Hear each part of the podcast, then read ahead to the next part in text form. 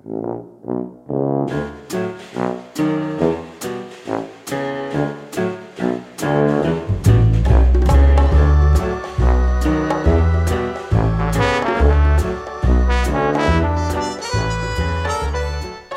for the download, thanks for the stream, but mostly thanks for tuning in to Coming Up Next, the podcast. Uh, and a big thank you to my guest last week. If you haven't listened to it, uh, I was lucky enough to interview Philip Noyce, the legendary Australian director, uh, at his Sydney home um, towards the tail end of last year, just after he'd won uh, or been awarded the uh, the AACTA Lifetime Achievement Award. Uh, if you haven't checked it out, I would highly recommend that you go to comingupnext.com.au, subscribe to the show first, and that way you'll never miss an episode.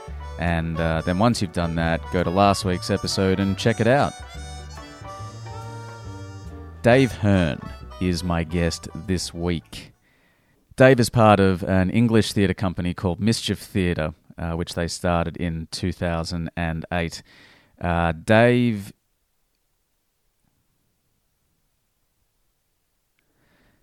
Uh, together they ha- have. Together, they've created some of the uh, more iconic comedy shows that have uh, that have been on the West End in recent years. Most notably, the play that goes wrong, which is now uh, all over the world.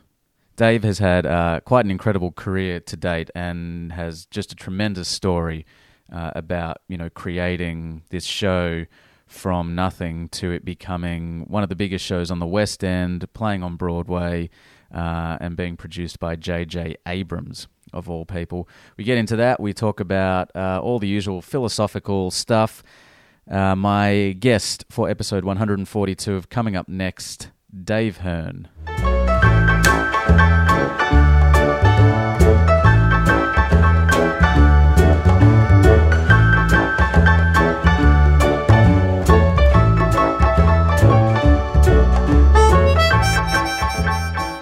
Guess it's what now ten years since Mischief Theatre Yeah, began. we in 2000. Yeah, so we went to LAMDA in 2007, graduated in 2008, I think. So yeah, 10 years. Yeah. Wow. Um, the first show we did was a show called Let's See What Happens in Edinburgh. I think that was 2008 or 2009. I think it was 2008, and that was car crash, but Yeah. it was fun.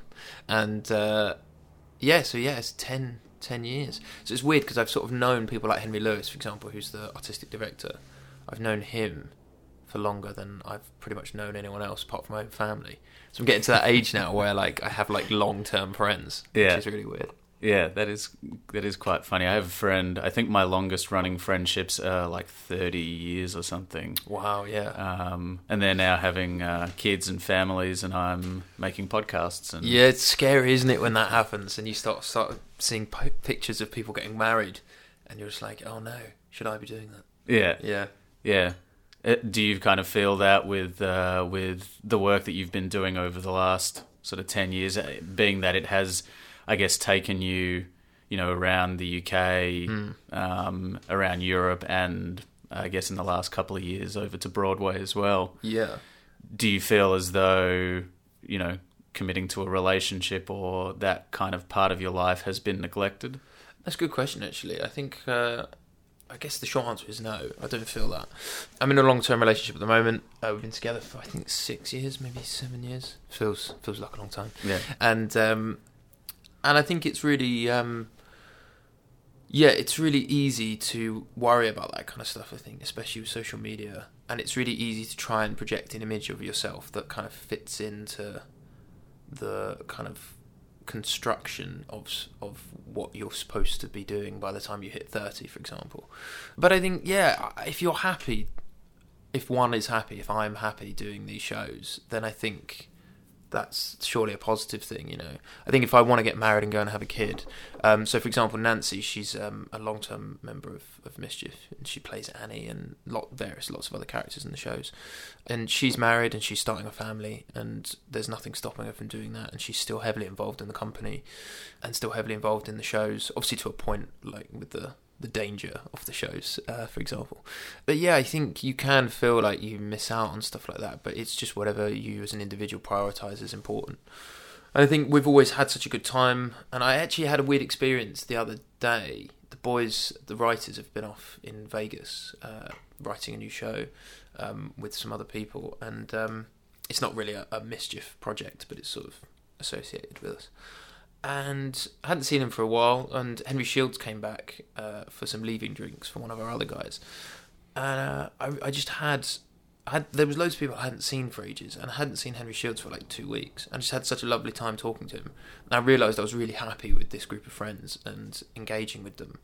And you can worry about the type of person that you are or what people think of you, but in that moment, I realised I was like, oh, I've got some really cool friends, and they make me laugh and they make me happy, and I like just sitting here talking to them. And so you don't feel like you've missed out in that respect. I think. Yeah, you know, you guys have um, created some of the most successful contemporary theatre on the West End. Uh, certainly in the in the comedy space, you know, you mm. won the Olivier Award a few years ago yeah, um, did, yeah. for best new comedy for the play that goes wrong. You, mm. you know, performed on television, um, on Broadway in the last year or so as well. Um, but I wonder if you remember the first time that you did perform, whether it was comedy or straight theatre or whatever, growing up? You grew up in uh, Essex, yeah? Yes, that's right. Yeah, yeah. First thing I did, so I reckon, like my first proper proper memory of performance, because I didn't I didn't actually want to be an actor until I was about seventeen, but I did a show, like in primary school. I think they did Alice in Wonderland, and I was the six of clubs. Right. Uh, I imagine I nailed it. Yeah. Uh, that was fun, like a chorus thing. And then I think I played the Ghost of Christmas Future, Ghost of Christmas Yet to Come in Scrooge, again, primary school.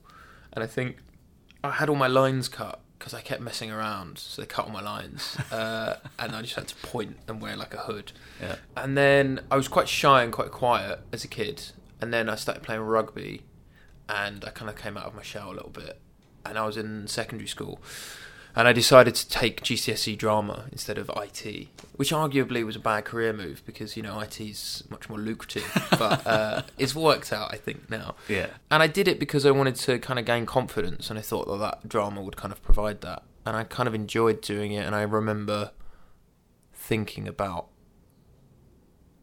uh, being funny and so yeah, maybe yeah, I think you're right. Actually, I think probably I did uh, always focus on comedy slightly because I think I was always told I was funny, and so it's kind of hard to believe yourself to be funny unless you're told it. And I grew up in quite a rough area as well, so there was a, we always used to joke about um, you either learn how to fight or be funny, and often I would try and be funny, and that would get me into fights, uh, and so um, I uh, was neither was not good at either of them really. Right. Um, but then I remember really enjoying doing drama, and I got it was the only GCSE I got an A star in. Uh, everything else I got like B's and C's and stuff. I'm, I'm nature's B student. I pick things up very quickly. I'm slightly above average, but I'm never the best. and so, yeah, I was like, oh wow, I must have really enjoyed that. I must have really kind of like lent myself to it.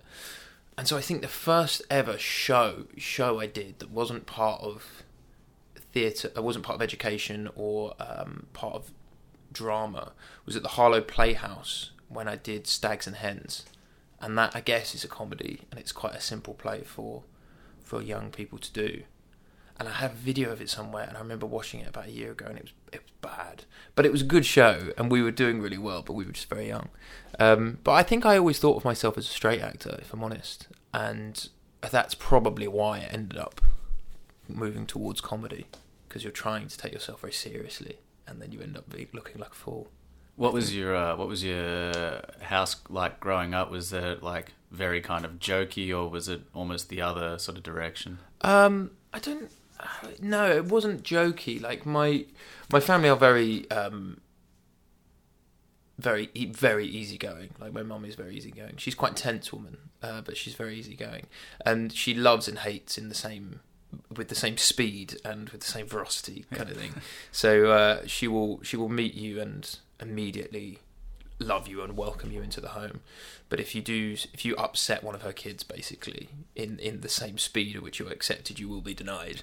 Uh, and so that's quite a powerful thing to grow up with. And my mum was very much the kind of leading figure in the in the house, and still is. Um, and my sister, she had a bit of a funny, funny one when she was younger. Went off the rails a little bit, but then now she's a doctor of biomedical science. Yeah, wow. Uh, yeah, she's properly clever. Um, she's got a PhD, and my dad's a hematologist, so he works in like the labs and stuff on the on blood and, and stuff like that. And my mum's um, she used to be a cardiac nurse. She was a matron. Um, so she was, but she started nursing cadet training when she was 16, and Mm. then um, like rose through the ranks, and then went to Open University when she was about 40. And so that she's a real kind of success story of um, what you can do if you apply yourself. And she's quite an amazing woman, really. Both my parents are. They're they're they're. But that, I wouldn't say. I don't know. I wouldn't say they're like funny people. They are. they are funny. I find them funny, but I kind of laugh at them more than with them. I think. Uh, Sounds like a very scientific.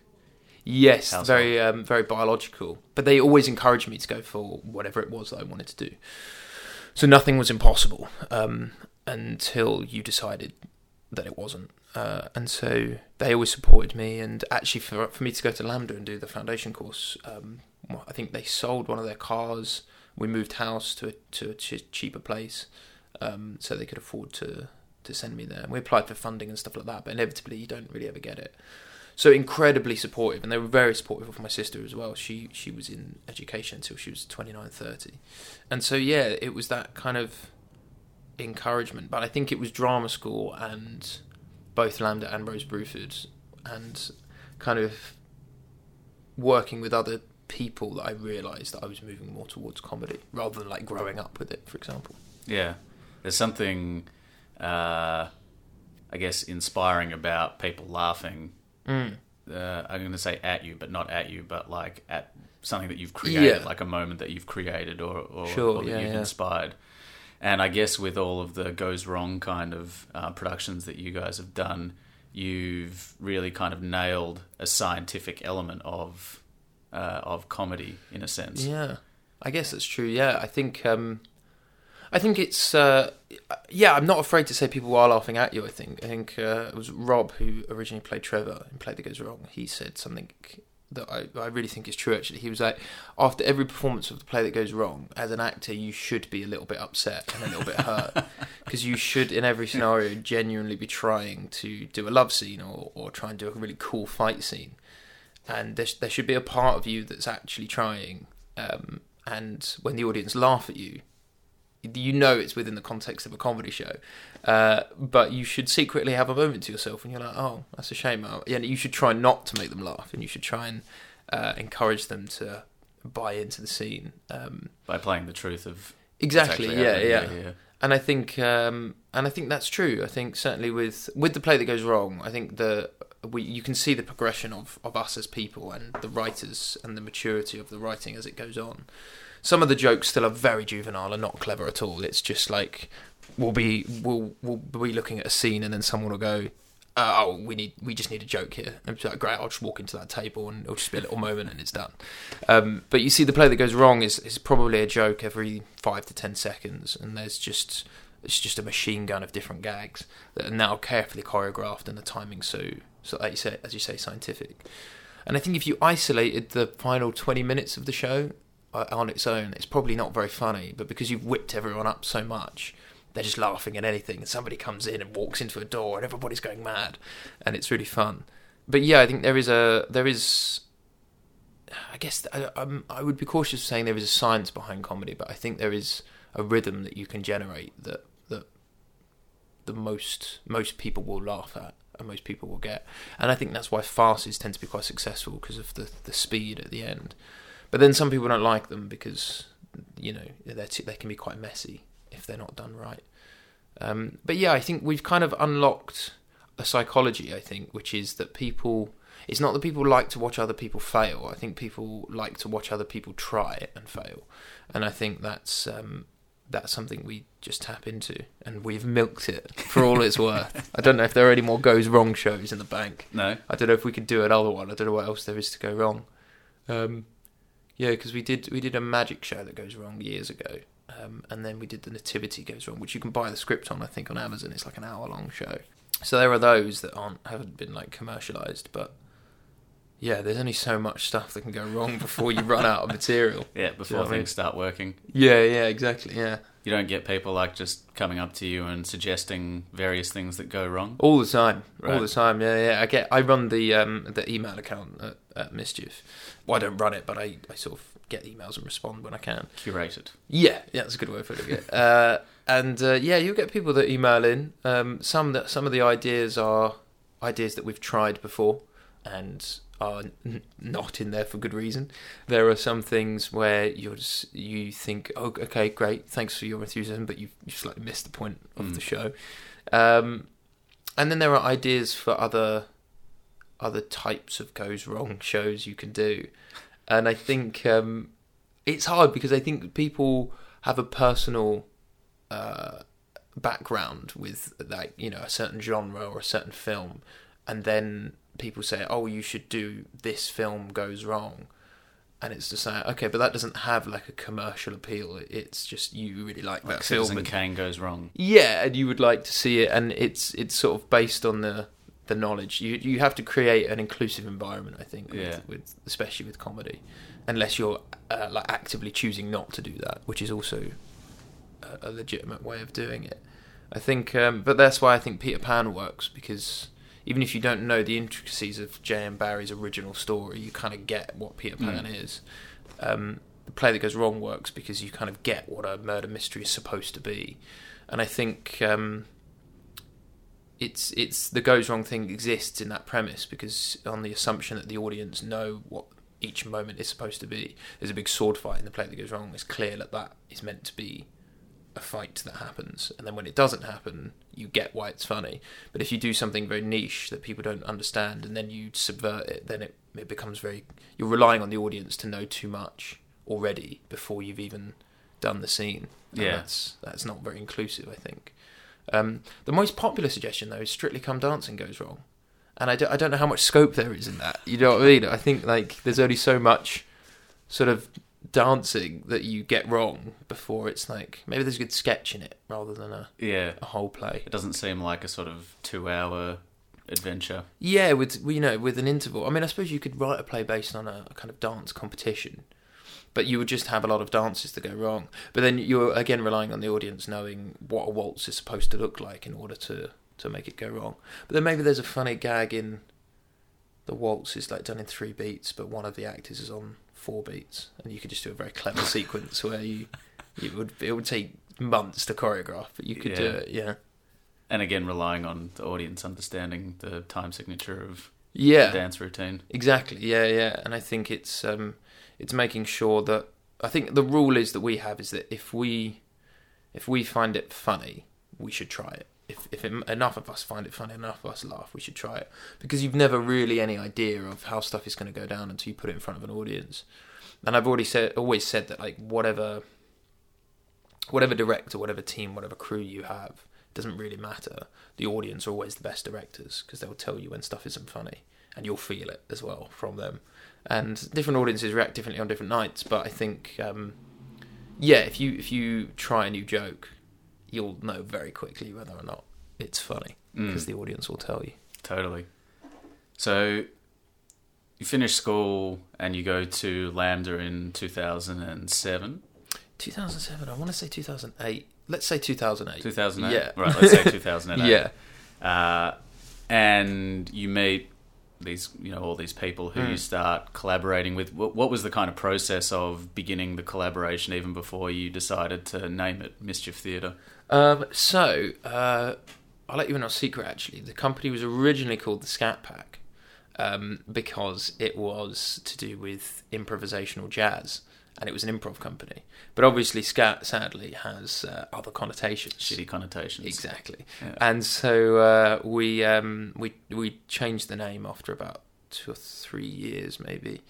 And I, I sort of knew this before, and I sort of mentioned it, and then we we decided as a collective that it wouldn't be a problem. And then it kind of wasn't, but then like you get the odd comment here and there, and you got like t-shirts and posters and stuff, and suddenly you're like, people are like, "What is this?" And you're like, "Okay, let's just change the name."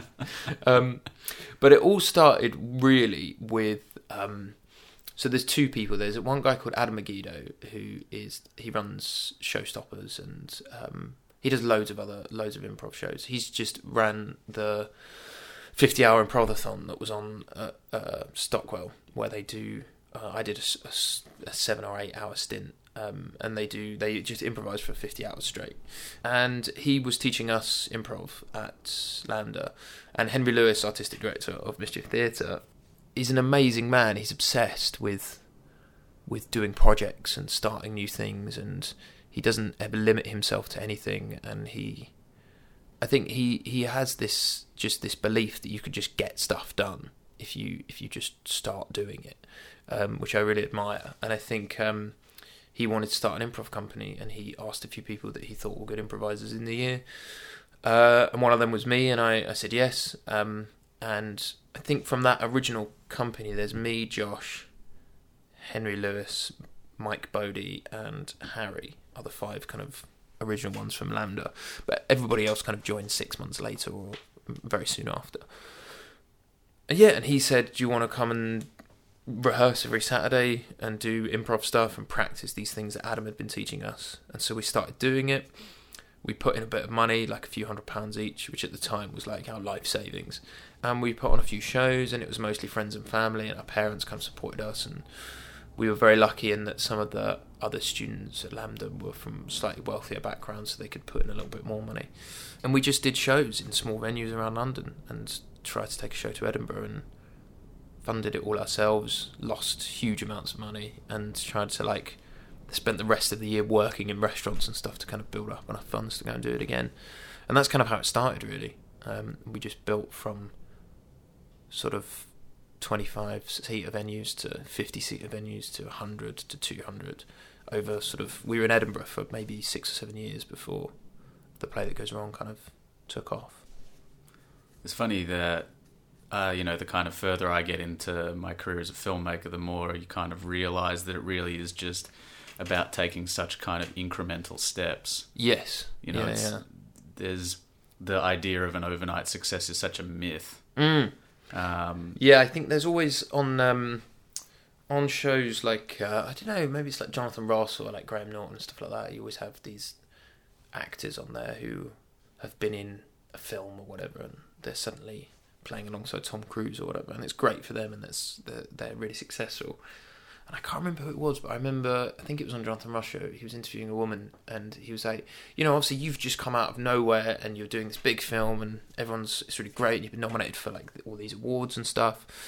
I think she won an award for best newcomer, and she was like, "Yeah, it's strange because I've been a professional actor for nearly ten years now, and and she she's been she's been the lead at shows at the National and at the Donmar, and had done lots of other films and had small parts in it, and had made a really successful career out of being an actor. But suddenly, this unknown actress has come out of nowhere and sort of taken the world by storm. And you're right, it is those incremental steps where she probably started as you know, a chorus part without any lines in a fringe show 10 Mm. years before and kind of worked her way out. And also, I think backing yourself. You know, like you say, you guys were funding your own shows at a loss just to you know be in the right spaces to be probably not even to be in the right spaces just because it was what you wanted to do Yeah. I think that's that's very true and I think if you some some people are very lucky that they can afford to do that. I think we sort of sat in between luck and not luck. I think we could we believed we could afford to do it but we couldn't. Um and there was great kind of sacrifice from a sort of communal and a personal level from everyone I think to get where we got to. Um I think we the first Edinburgh where we did Let's See What Happens, which was an improvised play, we lost money, but we individually paid, or collectively we paid for like the accommodation stuff like that. And then the next year we made the money back that we'd lost and made maybe a thousand pounds or something like that. But it was always enough to take us back to Edinburgh the next year. And then the next year maybe I think we made like three thousand pounds profit or whatever. And then the next year four and five, and you kind of build that way until we never really discussed paying ourselves. I think that was the thing. Um, but me and Jono, who's the company director, he um, we used to have this sort of running joke uh, when we were doing play that goes wrong at uh, the Old Red Lion. So we did two runs at the Old Red Lion, then it got transferred to Trafalgar, and then we did an extended run, then Edinburgh, and then we started the UK tour in January. And he always used to say, "Oh, it's just one more push, one final push." Uh, so we did this Old Red Lion run, and we lost money and we sort of paid ourselves a bit. And it That's was a pub in in uh, in London. yes in in Angel, yeah, and it's um it's theatre. It's yes, a theatre above a pub, uh, and so you often had to contend with crowds downstairs if there was football on. Um, Yeah, right. There was a dog who who lived there who used to bark throughout the performance, um, which is incidentally where I think the Winston gag came from about the dog came from that actual real dog, and so yeah, he kept saying it's one last push. And I, I was always used to joke and be like, "You say that every time, mate. You say that every time." And then we, we come back and we do it again, and we don't pay ourselves. And it got by the time it got to Trafalgar Studios, um, we were doing two shows a night because Trafalgar Studios is great, but it's very expensive, and we only had a hundred seater venue. And in order to make your money back, you have to kind of sell out and sell those tickets at 30, 35 quid, which is a lot for a studio theatre and a lot for an hour long show. So we started doing two shows a night. We did one at 7.45 and one at 9.15. So we turned our 100 theatre seater into a 200 seater. Um, means we could kind of half the ticket price and try and sell out. But obviously, what that meant was I so I would get up at about five a.m. every morning and go and work in a restaurant from about seven till till about five six at night, and then have lunch and dinner there and stuff. And they were really good, and they would the chefs would make us food. Uh, and then I would leave there and I would go to the theatre, and then we would do these two shows. But we didn't have a tech team, so um, Rob, who who played Trevor, was actually operating the show, and he the part of Trevor was was created by him as actual techie teching the show. Out of necessity. Yeah, and Uh, the speech that he does at the start was a speech that we used to have to give to the audience because when the flats fall at the end, they genuinely fell so close to the audience that we had to tell them to keep their feet um, away from the stage because they were kind of sat on stage level. And then he would improvise and chuck in a few bits and pieces there. And the opening of the play that goes wrong on the West End with um, them putting up the mantelpiece and doing stuff was usually because we would we only had one set and we would break it quite a lot because we would smash each other into it and it wasn't really built for purpose. Um, so me and Henry Lewis would usually repair the set whilst the audience were coming in because we had a six minute turnaround to get the audience out and the new new audience in. So we were all repairing stuff and repainting stuff in character, uh, but it was wasn't part of the show. It was necessary repairs so that we could do the show. Um, and by the end of it, it was being held together by various screws and gaffer tape and stuff. And so yeah, we were doing that. So I was sort of doing. I'd get home at like get home and get to bed at maybe midnight, and then up at five again the next day. And so you're kind of doing these 19, 20 hour days. And that went on for about six to eight weeks. And then my days off from the restaurant would be Thursday and Saturday. But then, of course, we would have the matinee performances. So we would be doing three shows that day. And then our day off from the show would be a Sunday, but I'd do a double shift, like a 14, 15 hour shift at the restaurant.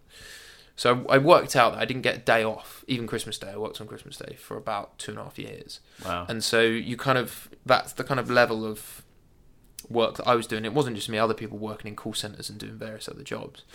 And I remember I I was like a millimetre off breaking point with Jono, like with this kind of joke, running joke we had one last push. I said, say that every time.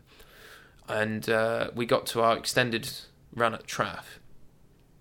And I was like, I think I'd lo- I lost like a lot of weight because we were just you, just you didn't have time. When do you eat? Like that kind of thing. And you don't have any money as well. And I think I smoked at the time, so that was probably didn't help. Um, and uh, yeah, and I was just like, once we come back from Edinburgh, I'm going to find another job. I don't think I can be an actor anymore. Like I love it. I love doing this show. But we've been going now for like three years since leaving drama school. Um, I sort of got an agent, sort of didn't have an agent, wasn't really getting any work. Um, and as much as I loved doing the odd gig here and there and doing these little runs, like you can't sustain a lifestyle like that unless you have a, a source of money that is that you don't have to work for, that you just have and people can give you. Um, and John was just like, "Yeah, I know. I think though it's something's going to happen. It's going to change." And um, Rob knew a guy called Mark, and Mark knew a guy called Kenny, and those are our producers, and they came in to see the show. Um, and they wanted to take it on a on a UK tour. Uh, we'd have to write a second act and make the show two hours long because that's how touring venues make their money with bar sales and interval. And we talked about it, and we we finished Edinburgh, and we did Peter Pan Goes Wrong at the Pleasance, and then uh, we had a three week tour booked in in January of I think 2014 maybe, uh, and that three week tour turned into a 26 week tour, and then it kind of sold out, and it got transferred to the West End And then we were like, oh, okay, cool, we're, we're West End actors, and I got paid more money than I'd ever been paid in my life. And then that finished, and we we did uh, Peter Pan and Bank Robbery, and all of those things just started to happen because the writers had time to write during the day because they weren't working in restaurants, and we had time to workshop new shows and come up with new ideas. And so the big changing point for us was uh, Kenny and Mark, Kenny Wax and Mark Bentley's kindness of coming to see the show, of actually coming to see it, but also our hard work, our just relentless nature of of of um, just keeping going. And I think uh, not a lot of people know this actually, but I went to see a doctor after that run, and I was diagnosed with clinical fatigue, Right. uh, which I didn't know was a thing. Uh, and I said to the doctor, I was like, "What is that?" And he was like, "Basically, you're just really tired." um, and I was just like, "Okay," because I thought I, I must there must be something wrong with me. I was like, "I'm I'm I'm so tired. I'm so ill. I'm not myself." Um, I'm, you know, all of these things. And he was like, "You're not eating or sleeping or drinking properly, um, and stop smoking." And so, uh, and so, yeah, that's the kind of like toll that it took on me. But it wasn't just that's my story, but like other people in in the company have similar similar narratives. And so, I think that's the that's scary. That's the level of commitment that it took to get us where we are. And that's where it started. And now it's really easy because we have royalties and profit share and all that kind of stuff. And so it's great fun. Yeah. But I think I always think that when I speak to actors or people, creative filmmakers, and um, people who make podcasts or whatever, because it can be very disheartening. I think, and it won't happen for everyone, and that's a scary thing. That's a scary thing to see. It just easily could have. I could tell the story up to that point and then be like, and then nothing happened, and we had this play that goes wrong, which is our show that we always talked about, but it never went anywhere. And so I think, and I could have quite easily got another job doing something else had those people not come in. And I think it's scary because often the trajectory of your career path is often decided by somebody else. And I think that's the you have control up to a point and once you kind of release that control and kind of go okay cool so i can only ever do as much as i believe that i can do and then once i've exhausted that it's up to other people because you can make a podcast but it's up to people to listen to it or it's up to i don't know how it works like a channel to take it on or whatever and i think um and I think that's a really scary prospect for a lot of people. And I think that's what gets people in the end in terms of acting and creative jobs is Mm. that you you rely so heavily on on other people to open doors for you. Well, I think it depends. A lot of that sort of comes down to how you define success or how you kind Mm. of what, what your benchmarks are in terms of what it means to quote unquote make it or um, Yeah. you know create sustainability for yourself. And I think that there's something to be said for having that kind of tenacious grit that you know you talk Mm. about where you're like I'm just I'm I'm devoted to this. I'm dedicated to making this happen and that means that I'm going to get 4 hours of sleep a night. You probably I mean you're not even really consciously making the decision I guess at that time Yeah. you're just doing what needs to be done to get things done. Yeah, it's very true.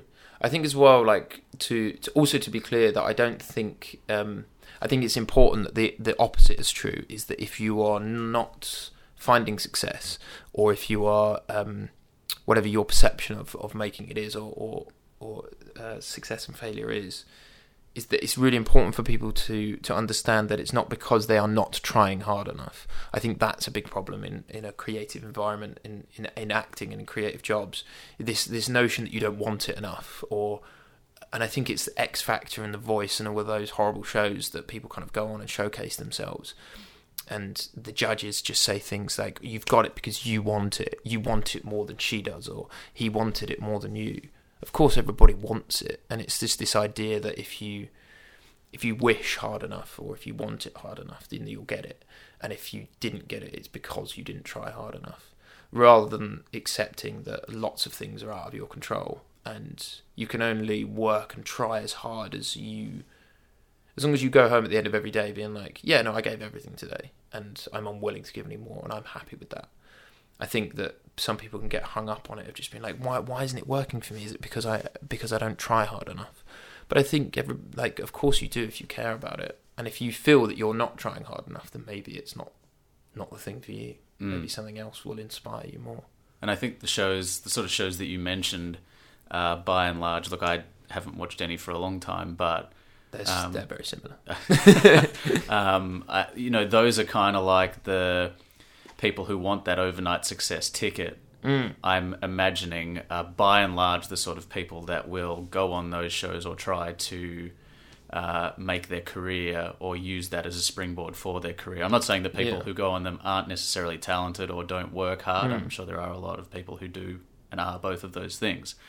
But I think there are probably a lot of people that go into that environment going, I'm going to be found here or I'm going to be discovered. And I think that Yeah. the, the whole notion of that is disempowering to creative people. Yeah, absolutely. And I think it's um, like like you say, it's your own version of success. And I think if you go into it with the notion that you are you are in control of being discovered or becoming famous, I think that can only serve to frustrate you because because I think that ultimately, if you go into you go on a show like X Factor and you go, great, I'm going to use this as an opportunity to show everyone that how good I am at singing and I, I want to be a pop star. That's my dream. So I'm going to go in and give everything I can and, and work hard and not smoke and not drink and listen to my vocal coach and do all those kind of things and I don't know, listen to Simon Cowell's advice and all of those sorts of things.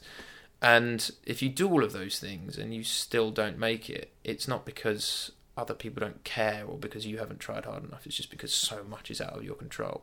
And I think if you go into it with that attitude, you'll you'll you'll ultimately be much happier experiencing it and then understanding that failure is just a part of life. And I've sort of been I've been overusing this phrase because I think I I think I made it up, but maybe it sounds better in my head than it is in life. So I was talking to somebody the other day and I said it was one of the actors in Bank Robbery and she was like, uh, I had to go back in an emergency cover last week. I haven't done it for a year. Just Oh, kind wow. of stepped back in and, and had a go, and it all went pretty well. Nobody died, and I remembered most of it. Um, and she said, uh, "Oh, how is it? Is it your level of experience of having done the show or acting uh, that means that it's easy for you to step back in?"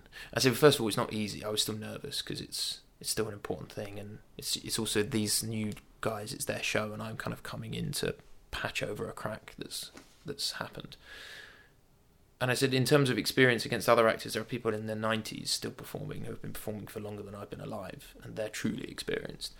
But I said, actually, I think all that experience comes down to is just a familiarity with failure. And I think the more that you fail as you as you perform and as you do things, the more familiar you become with it, and the less it bothers you. And that enables you and that empowers you to make bolder choices in terms of acting, or you're a writer, in terms it makes you kind of go, do you know what? Actually, yeah, I'm going to write that character in, or I'm going to do something crazy. Or you know, you might decide to do a podcast on top of a mountain as a creative choice because you're you're not worried so much about failure. And I think um, I think that's that's a really important thing for those for those people that go on to X Factor or go on to those kind of shows. Because, like you say, it's not because they're not working hard, and it's not because people who write shows and create theatre aren't working hard. It's just becoming familiar with with failing, and we've we've failed a lot as a company, and we fail on a daily basis, and that's kind of the joy of it. Like ninety percent of what you do doesn't succeed; it's the ten percent that people see. So there's always this facade of um, facade of uh, of of a of a company that's successful, and of course, like that's how you want to appear because people want to come to things that they know are going to be successful. Behind it is hours and hours of writing, hours and hours of workshop, arguments over characters, people coming up with new jokes, trying them, failing, feeling bad about it, you know.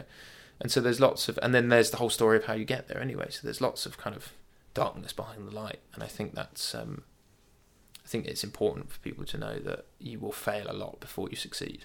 Yeah, and I think uh, not to sound a bit fucking esoteric, but you fail forward, so you're always like learning Yeah. from your failures. Yeah, and I think it's um, there's there's like uh, it's a very American ideal. I think of this idea of just like not giving up. Sometimes people give up because it's hard, and like you know you want to have a kid, and you don't want to be an actor getting paid fifty quid to do like a rehearsed reading at some theatre that you've never heard of, and like that's fine. And I think certainly there's a um, there's a thing. I, I don't know if I'm right about this, but I think there's a thing in the arts, a perception of the arts from people who are not in the arts, that if you if you give up in inverted, it's hard because we're not being recorded on TV. Yeah, yeah. So I'm, I'm doing quotation Visual- marks at the moment. medium. Yeah.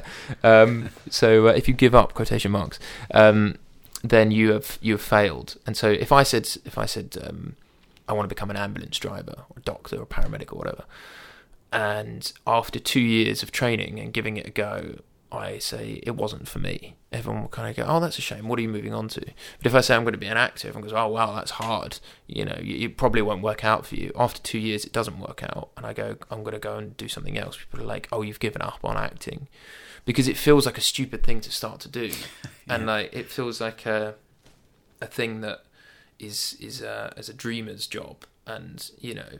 And I thought that about you know I met someone who's like I was a poet and I was like come on you know what was that you can't be a poet. Like that's stupid. But of course it's not stupid. It's a job and it's it's creative and and I have no right to think that. And I I I ended up talking to the guy about what he does and I was like oh right yeah you do spend your days like writing and, and doing stuff and failing all the time.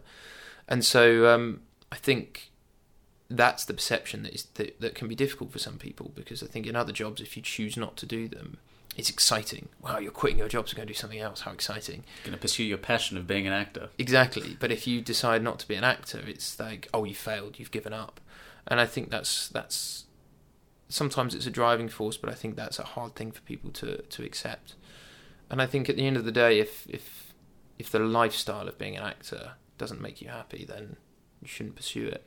But also, don't be whenever I do like Q and A's and stuff, it's I keep using this word failure, but I think it's such an important one of, of not being afraid of it because I think that's what restricts you literally and moment by moment in your performance if you're if you're scared of failing, but also uh, on a, uh, uh, if you look at it on a much wider scale as a as a theatre company, if you're starting a comedy company, if you're scared of failing and it not succeeding, then you you kind of don't have a drive to to start it in the first place.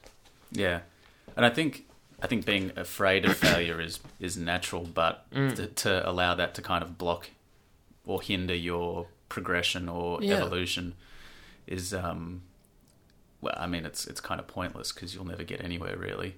Yeah, I think being afraid of it is, yeah, like you say, is natural and of, often a good thing. You know, there are some things that we haven't even tried in shows because we're just like that won't work. We're too scared. Yeah. Um, and I think, uh, I mean, yeah, there are some stories of you know we've done shows to we did an improv show to six people there was eight people in the cast.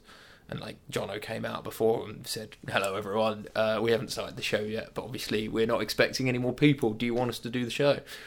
And that's it. Those six people were like, "Yeah, absolutely, definitely. Please do a show for us." And we came out, we did our show, and they had a great time, and it was it was fun for those six people. Um, but you, that was a real experience of failure. Of of you know, it cost more to get us all into the theatre than it did for those six people to come. I think those experiences are are important. And you know, we've done some shows where the houses have been packed, especially improv stuff, and they've gone down so badly. And like, you just go, oh wow, that was 300 people that are going to leave thinking that was a bad show, and they're going to tell all their friends. And those things are scary. And uh, I think, but yeah, you become familiar with them, and you you learn a new experience, and you start to learn that you can't control what people think of the show. You can only try and do the best show that you can possibly do, and that's quite a freeing thing, I think. And also when robots eventually take over all the jobs, the only Mm. ones that will remain will be the artistic ones. So, I thought of this about like what could you if somebody created AI that was really intelligent, could you program it to be an actor? Could you program um, it so that assuming the robot can't feel emotion, but Yeah. it can uh, display it, it can and it looks real. It looks like a person displaying emotion. Because sometimes, often I think when acting, like you've done a show two hundred times, you're not really feeling it. You're just good at doing it now. and I think um, I think yeah, if you could create a robot, would people would people still come and see it? Because the robot won't get tired, and the robot won't change its performance. You will see the the robot perform, and then actually will will the new artistic appreciation be in the programmer for the robot? You know, like rather than having a good actor or a good director or a good writer, you would have somebody would program a robot to give a performance, and then at the end, that program would come out and take a bow because he or she is the one who's who's done all of the artistic and the creative Mm. work. But you you have a guaranteed. this is like a the next level of puppetry. Yeah, I, I was just thinking like I mean, in thousands of years, would that be a thing? And would people still go and see it?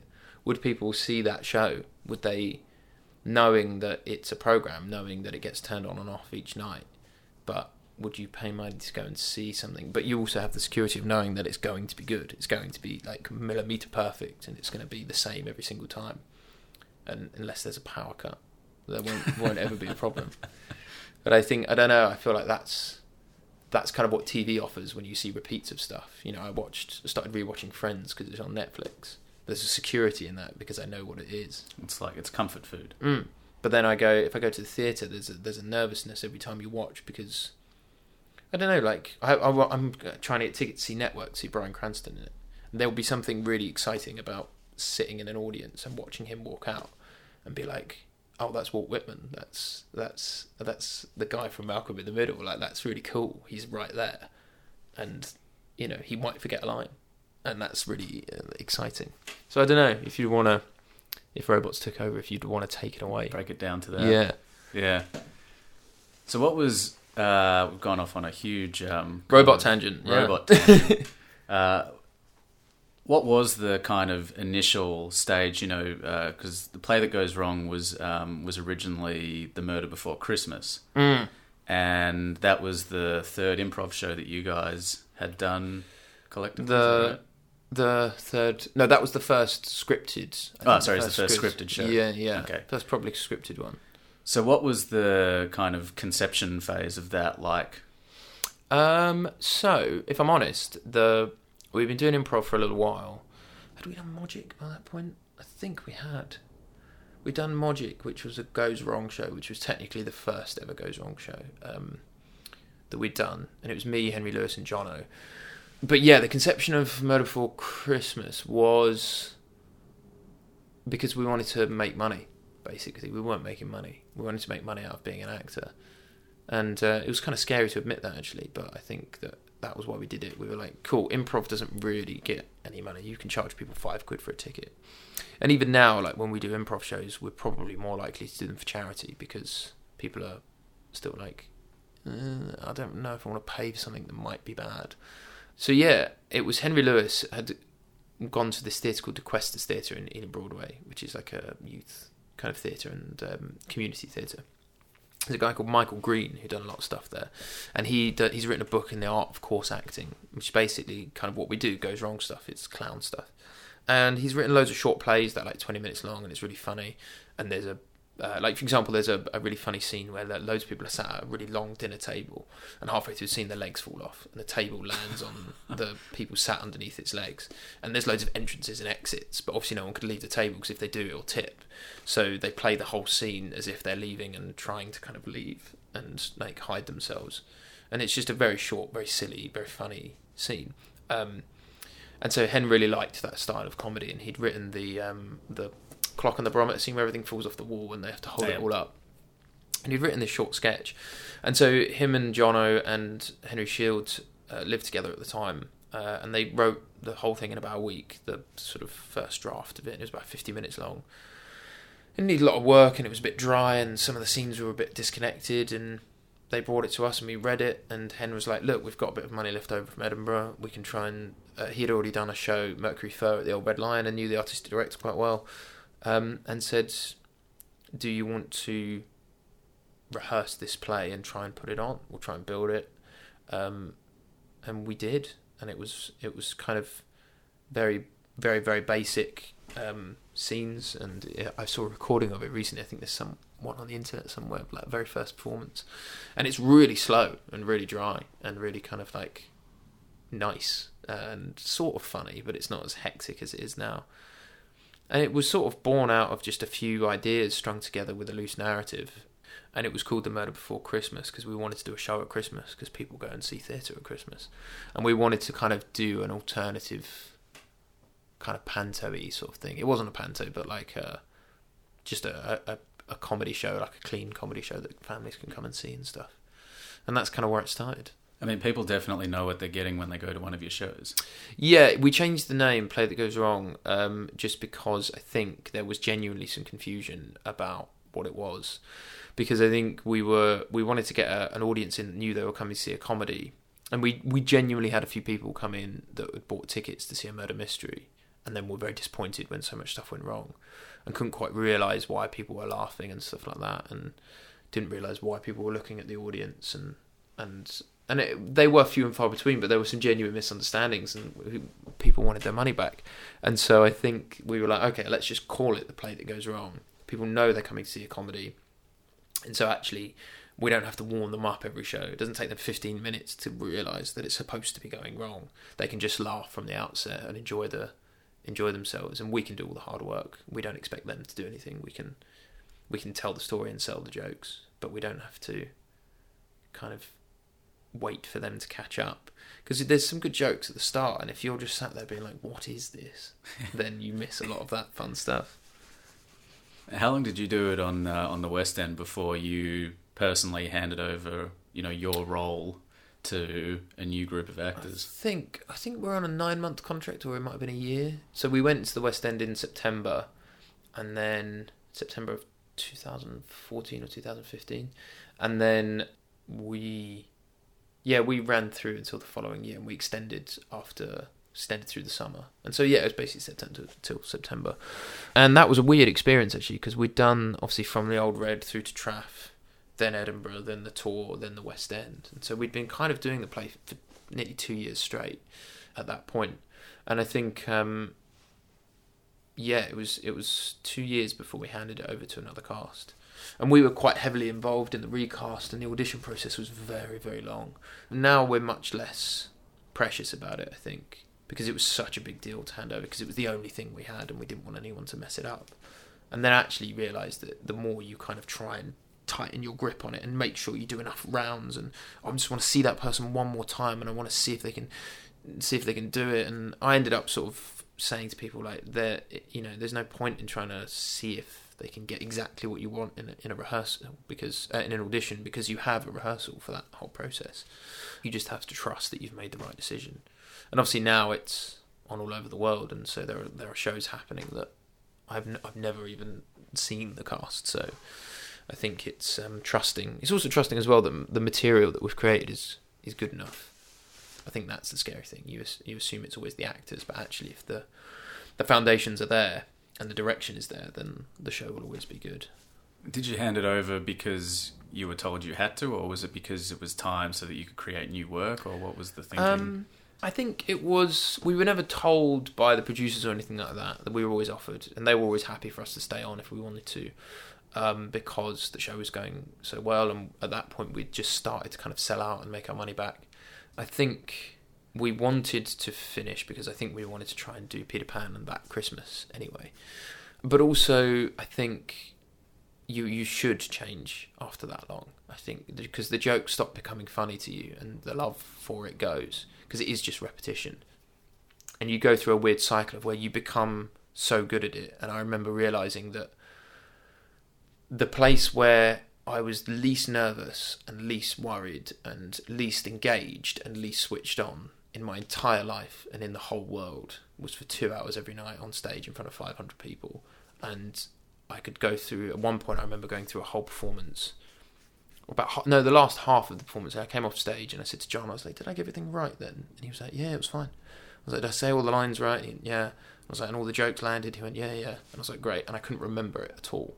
And so that was when alarm bells started ringing because I was like oh I'm not invested in the show in the same way and I think there's this worry that you, we're not grateful enough we're not you're not you're not grateful for what you have but I, I don't begrudge any actor after doing something for two years straight to want to leave it especially if it's a comedy, because you you do forget why things are funny. And I know it sounds weird, but like you tell a joke, you've told it, and we've done over a thousand performances.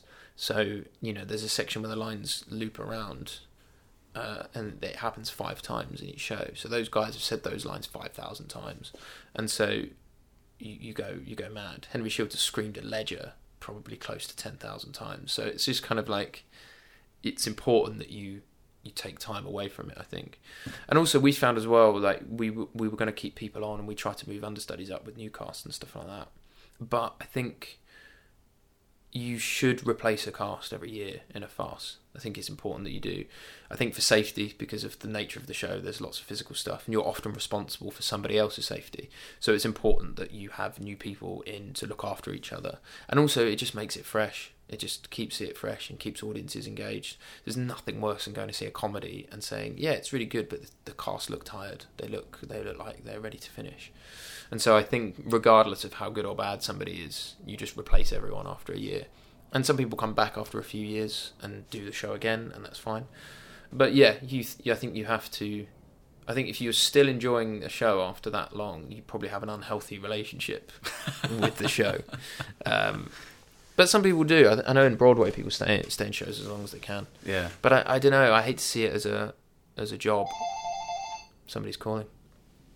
I don't think I've ever heard that phone ring before. Oh really? No, Oh, that's exciting. You should answer it, and we should see who it is. I'm not going to answer. No, No. that's so weird. Who calls a landline? Yeah. It'd be like a a uh, one of those people saying you've been in an accident. Oh, that's you. That's not my voice. No. Oh, is it not? No. Nothing. Telemarketer. There you go. Yeah. And after that brief hiatus, the drama is over. Yeah. This is now the podcast that goes wrong. Wow, so many different voices. That was fun. That's Um, fun. So yeah, I think I think it's uh, we we we wanted to leave after a while, and and you're right. Actually, start start new projects, and the the dream is that the show can run without us, which it can now. And it's kind of scary releasing that. It's like letting go of a child, but I think um, now the show can run. It can be cast without us. We tend to help cast it just because it can get done a lot faster. We know what to look for, and audiences tend to be weirdly slightly more. Um, uh, reassured if we've had a, a, a, a hand in the casting process. So when uh, when J.J. Abrams comes knocking and Mm. brings the show over to Broadway, I guess that reignites a certain level of enthusiasm for you guys to then take the show and do it in a new environment. Yeah, I think um, I think the there's always um, a level of enthusiasm with all of the shows we do um, that is permanent, but it's also making sure that you uh, are always engaged with it in the same way. And if you feel that you're not, then it's it's time to go because somebody else will be. I think when JJ came to see the show, he there was already talks with uh, Kevin McCollum, who's the uh, lead US producer, and he's great. He's done a lot of hard work for us. And then it's hard transferring it to Broadway because this is so much money involved. It's crazy how expensive things are. But when he came to see it and was just like, "Yeah, I love it. Let's let's get it over." And obviously for him, it's um, it's quite a big step in terms of creatively because he's never had anything to do with theatre, uh, and he's I don't know how much money he put in, or, or but I imagine it was quite a big financial commitment, and also like uh, a kind of personal and a career commitment to put his name on on a on a Broadway show that may or may not be successful, and to be related to that in some way. But yeah, they they said there was discussion because the equity rules in, in Broadway are very strict. So you have to have very specific reasons why a foreign cast have, can come over and perform it. And part of the, the stipulation was that we would do a maximum of six months um, and then leave, which I think was long enough for us anyway. But we got to live in New York, which is pretty cool. Yeah, that's pretty sweet. And so I think, yeah, he came to see it, and um, I wasn't too sure who he was, to be honest. I hadn't watched a lot of his stuff. And then I realised, I sort of looked him up, and I was like, oh, okay, yeah, no, I know exactly who he is. He's done loads of really, really amazing things. And he was he was so kind and lovely. We got him in the show at one point. Um, he came to see us. Uh, he he was really sweet actually because I think he kept going back to LA. But while we were, we had a ten day tech period for to help the cast and to help the crew get used to it. Because obviously we knew the show, so it was for them to kind of learn it. And he was there pretty much every day, just watching, uh, seeing how it was directed and uh, offering ideas and stuff. Some were good, some were bad, uh, and. Uh, he kept going. I've got to go back. I've got to go to LA, and he, he would leave, and then literally arrive the day later. And he just he was like, I don't know what it is. I just can't I can't stay away. And he watched like the first three or four shows, and just was there watching the audience and just seeing kind of how it was created and watching us work with each other. And I think he's from an environment where he's in charge and he tells people what to do, and he's obviously a very creative man, um, and he listens to everyone. But I think he never worked in an environment that was so ensemble focused and everyone had an equal say. And stuff is done by committee, which I think takes a long time, but it means you get a, a good result. And so yeah, he was kind of weirdly obsessed with just how the show was being built and created. And he came back a few times uh, and watched the show from backstage, and we would show him how to do uh, some of the backstage stuff and some of the, how the tricks worked and all that kind of stuff. And then at the top of Act Two, there's a bit where the curtain goes up and everybody kind of freezes because they're all putting everything away. The curtain goes back down, bounces straight back up, and everyone's in their correct position. And so we said to him, "Do you want to come on in that sequence?" And he was just stood in the middle of the stage, barking orders at everyone. Froze, looked out, got a round of applause. The curtain went back in, and Brilliant. then uh, he ran off. But there was we had to rehearse that because there's ladders and stuff swinging around, and we were just like, he was just like, "Will I be will I be okay? And we're like, yeah, we're going to rehearse your track because otherwise you are going to get taken out with a ladder or a falling door or something. Um, so yeah, he was, um, and he's great. We went to uh, Charlie and I went to see him at uh, his um, his office in Bad Robot, and he was obviously very busy. But he we had a tour around Bad Robot and stuff, and he's just been like really kind to us and really open. And we've been out for dinner with him and just chatted about his films and stuff and what it's like to direct a big Hollywood movie. And he's just like, yeah, it's weird. Yeah. it's weird, but it's fun. It's weird. Mm. Even when he, even at, when you're at that level, there's, there's Yeah. still that kind of mystique, I guess, about it. Yeah, and I think there's a lot of um, there's a lot of uh, I don't know what the word is actually. There's a lot of something surrounding him because of the Star Wars franchise and the shift and who's producing it and who's directing it and that that's a thing where like fans have such a strong opinion about it and and he just wants to do a good film I think. I think he just wants to create good work and honor this this wonderful kind of saga. Um, he doesn't really have a hidden agenda. He just wants to be a good director and make a good film. And like Bad Robot is such a wonderful place. It's it's a it's a toy shop for adults and people are allowed to create stuff there and and without risk of there's no deadlines or um, it took me a while to kind of get used to it because mischief has been built on a lot of kind of like very creative but very hard driven work. And to go into this environment where people are allowed to just make stuff for the sake of making stuff and and just do cool things just make music for no particular purpose other than just because you like this instrument or whatever. And so yeah he, he he's a real facilitator I think um, and he he's very clear on what he wants but he's also very malleable and very open and very engaging and just very kind. I think the higher you get up the ladder, you realise that the people that are successful are, are kind, and the people who are stuck in the middle or at the bottom are there not because they're not talented, but because there's usually some kind of bitterness or or, or aggression uh, from from down below. And I think uh, it's really easy to perceive people in, at that level as sort of because they don't they don't have time for everyone because everybody knows who they are and it's hard. But yeah, he's he was he was wonderful to us, very kind and obsessed with comedy now. Yeah, right. what was it like, I guess, to to franchise the show? Then, do, do you have you franchised it in the kind of traditional sense where it's like you send it out into the world and it's kind of this is a show by numbers now, or is there? Mm. That's kind of an ongoing thing, actually. I think um, we're we're kind of having that discussion and that sort of—I won't say problem, but it isn't really a problem. It's it's uh, it's a discussion with bank robbery at the moment because we're moving the current cast finish at the end of this month and a new cast start end of February, and that's a hard thing because you kind of you get actors in on the strengths of their performance. Um, play that goes wrong is kind of directed and acted by numbers now, but you, you have to be malleable because different actors bring different things, and certainly actors different deliver certain jokes in different ways, or or um, develop a character that's within within the, the confines of the structure. But we have to be malleable and flexible in, in terms of how we write stuff for them, and we try to keep everything the same because if you deviate too much, then the show isn't what it was originally, and, and that's that nobody enjoys that I think. But also we have to allow for people and actors, especially creativity. I think an environment that we've always tried to create with Mischief is you get in real trouble if you have actors directing other actors because you just have loads of subjective opinions about how each moment should work. But actors shouldn't be afraid to start creative conversations with other people you know, another actor should be able to approach another actor and be like, I used to get a laugh from this joke, why isn't it working? And that actor should feel confident to be like, yeah, you're doing a weird thing with your face, or you're you've slowed the line down, or you're not really listening, or you're speeding up. Um, and we should create an environment where actors can engage in that way, and actors can engage with directors in a way that is they should be able to ask questions. Okay, I, I don't get this joke, or or they should be able to if they have another joke, always open to, to suggestions. And so I think, um, yeah, that's that's it's just treading that line between here is the structure, here is how you have to perform, but also let's explore other ideas.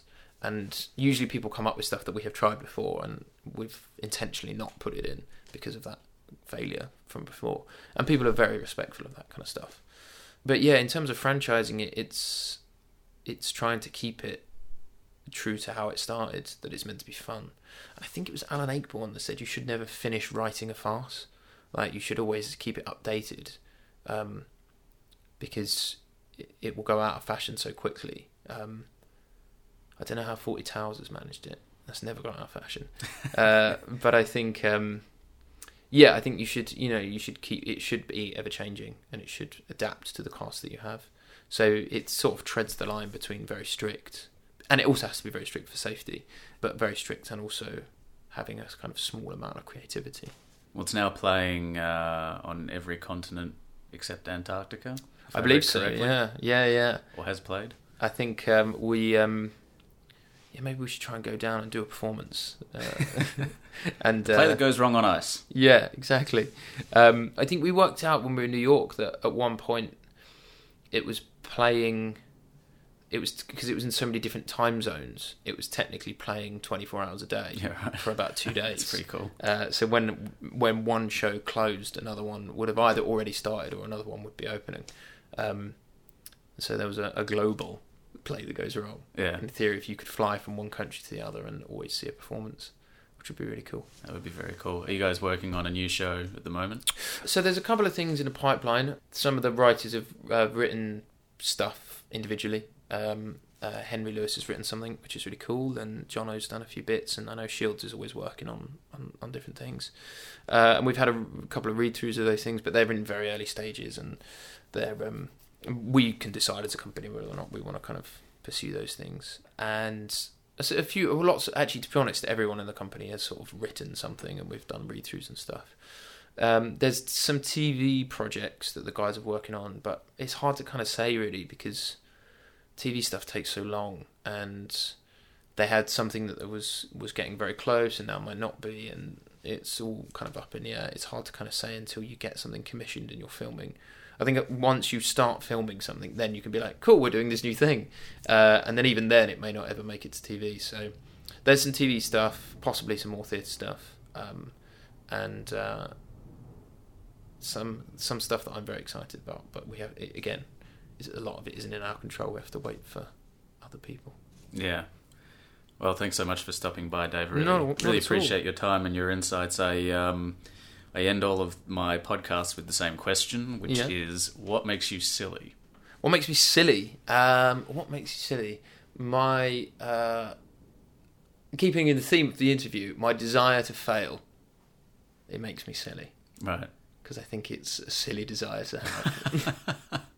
Well, most people have a desire to succeed, so Mm. you have the, a desire to fail. yeah, if I uh, eliminate, if I keep failing, I will eliminate all avenues of possible failure. so the only thing left will be success. Success, right? So every it's the kind of extreme version of every no is one step closer to a yes. Yeah, you know what's right, but knowing what's wrong. And I think, um, and also as well, like I think I've made a career out of failure, going on stage and failing every night. uh, sometimes on purpose, sometimes not. And I think, uh, yeah, I have to uh, have to honour that. I have to respect that. Yeah, And also, I fall over for money. That's pretty silly. that's pretty silly. Yeah, I get like voluntarily hit in the face with things, and someone gives me a check at the end of every week, Mm. and that's my life. and you dislocated your shoulder during a performance. Yep, dislocated both of them. Um, had a problem with one recently, actually, uh, and uh, so I've had surgery on both of them now.